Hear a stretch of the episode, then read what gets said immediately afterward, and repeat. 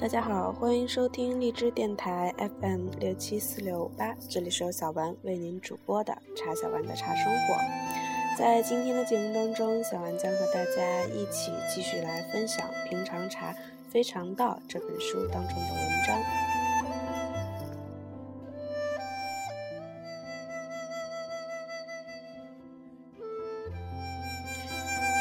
平常茶非常道》，作者林清玄。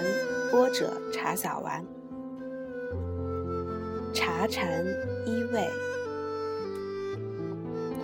半岭薄云盈，中天月色清。秋来多夜坐，煮茗待钟声。元智禅师。赵州禅师有一个著名公案，就是每当有新到的僧人，他总是会问：“你来过这里吗？”僧人说：“来过。”他就会说：“吃茶去。”然后他问另一位新到的僧人：“你来过这里吗？”那人说：“没来过。”他也会说：“吃茶去。”寺院的院主看了大惑不解。就问道：“为什么来过的您也说吃茶去，没来过的您也说吃茶去呢？”赵州于是叫院长的名字，院长答声，赵州就说：“吃茶去。”这个公案可以参的地方很多，例如道在寻常日用间，例如平等的对待。例如任用自在等，历来有许多人解过这个公案。我们今天换一个角度来看看喝茶这件事，在禅宗的修行里占了什么样的位置？喝茶在从前佛教的丛林是重要的事，特别是禅寺都设有茶头，就是掌管喝茶的人。他的职司包括佛前献茶、众中供茶或客来享茶等，凡是有关喝茶的事，都是由他主掌。在大丛林里，茶头往往不止一位，而且在手坐寮、维纳寮、知客寮、侍者寮，都设有茶头一职，称为。四寮茶头，每位茶头下面还有几位杂役供使令，称为茶头行者。这样算起来，一座寺院里就有十几位专门以茶为职的人，人数不能说不庞大了。丛林里还设有茶堂，有的是方丈待客之地，称为茶堂。也有另设茶堂的，每天有固定时间喝茶。喝茶时要打茶鼓，通知所有的僧众。有一些寺院门前还特设施茶僧，为游寺或朝山的人施茶。在《百丈清规日用规范》里曾说：“茶汤之礼，乃丛林重要形式。”不得漫意仓皇，列位时不得缺席。又说：若有茶，就坐不得垂衣，不得聚头笑语，不得只手即入，不得包藏茶沫。可见喝茶规矩很多，是一件庄严清净的事，也可说是修行的一部分。禅定的功课。特别是坐禅时，每做完一炷香，就要下坐饮茶，以提神一思，利于开悟。早上起床时，禅僧要先饮茶，再礼佛；饭后也是先饮茶，再做佛事。因此，一般禅僧一天喝几十碗茶是很普通的。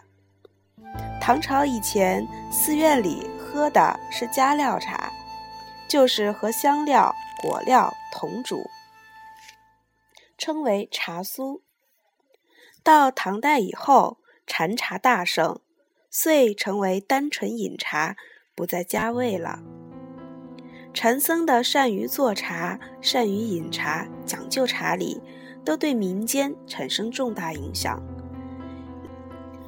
例如，中国许多名茶是寺院种植和制作出来的，像碧螺春茶，产于江苏洞庭山碧螺峰，原名为水月茶，是洞庭山水月院山僧首先制作的。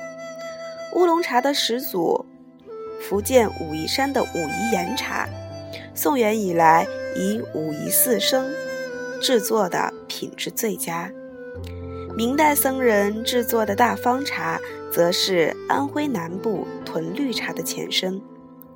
例如，现代人所喜爱的紫砂陶壶，是明代江苏宜兴金沙寺的一位老生创制的。后来成为宜兴壶的代表。例如，被喝茶的人奉为茶圣、茶神的陆羽，他出身于寺庙，一生的行迹也没有脱离过寺庙。他的经典作品《茶经》，就是遍游各地名山古刹，亲自采茶、制茶、品茶，并广泛吸收僧人的饮茶经验，加以总结的结果。唐代风眼的《风氏文见记》里面说，开元中泰山灵岩寺有降魔师大兴禅教，学禅务于不昧，又不参食，皆许其饮茶。人自怀霞到处逐饮，从此转乡仿效，遂成风俗。我们想想，那时的禅僧。带茶壶到处煮饮的情景，特别有一种亲切之感。不只是喝茶，茶的比赛也是从前在寺庙里就有的。宋代著名的浙江余姚径山寺，经常举行由僧人、诗人、香客共同参加的小茶宴，进行品尝、鉴评各种茶叶的品质。称为斗茶。当时还发明了把嫩芽茶碾成粉末，用开水冲泡的点茶法。这种喝茶的方法后来传到了朝鲜和日本，成为抹茶。日本人至今还喜爱这种方式，可惜在中国已经失传了。读了许多禅寺与茶的相关记载，使我们知道茶与禅可以说是茶禅一味，因为茶也可以引导我们的心灵通向单纯、超越、无争、宁静、自由，使人能自然地通向禅道。那种淳朴无华、庄严和谐的风格，对于禅定也大有助益。雪窦禅师有一首夜颂：前见犹青后见深，谁云黄叶是黄金？潮汐波浪如相似，无限平人被露尘。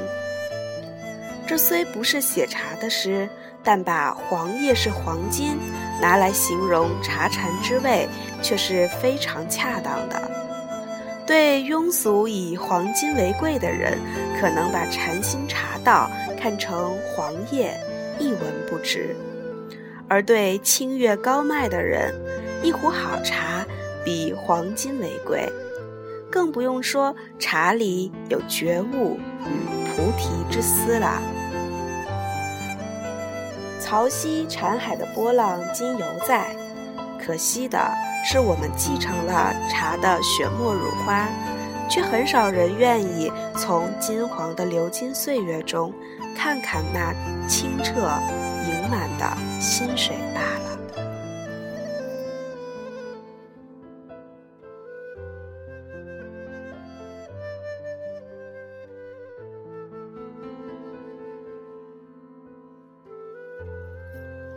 这期的节目呢，就到这里了。下期跟大家一起分享的是不可一日无茶。